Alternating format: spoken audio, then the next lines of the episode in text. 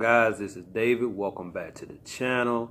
I'll give you guys a second to like, share, subscribe, hit that notification bell. You know I really appreciate it as always. So yeah, let's get um, right into the video. So you know it's the month of September.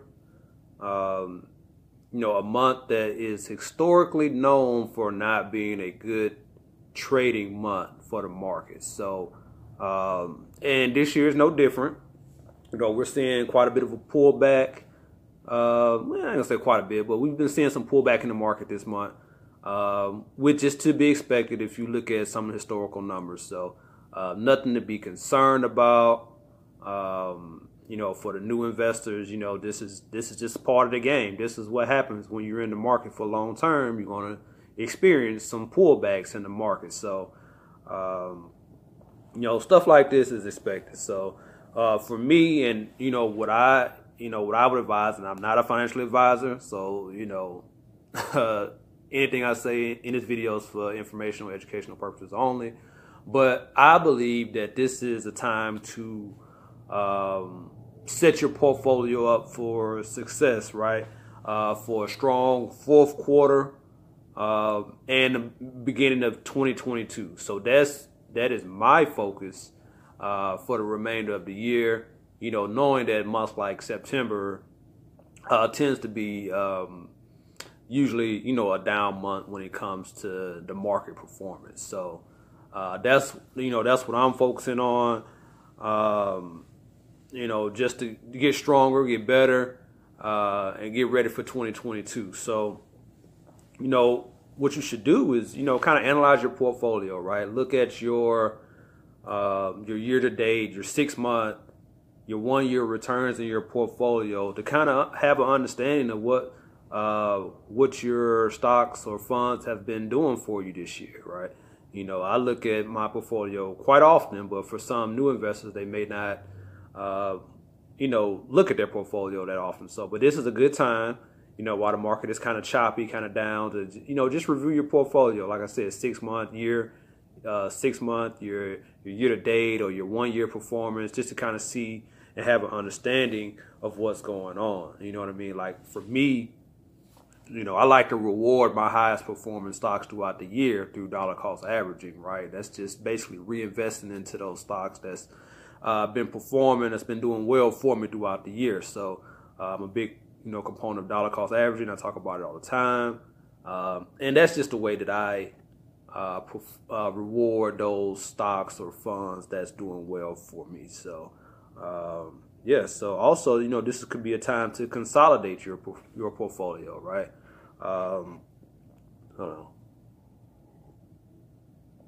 You know, if you have too many stocks or too many underperforming stocks, you may want to kind of um, consolidate um, you know, look to maybe add, you know, subtract, or you know, um, use the money from those funds that you that you sell to add to some of your stronger performing uh, stocks. So you know, just something to think about.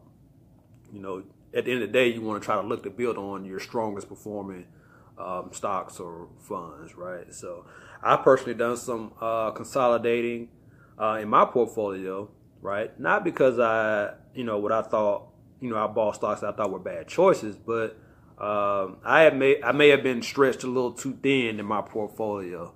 Um, you know, when that happens, when you get caught up in trying to buy, you know, too much buying, right?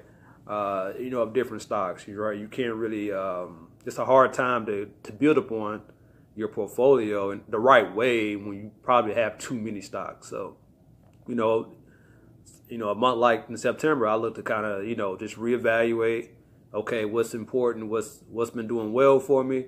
Uh, what do I want to really hold going forward and for the long term?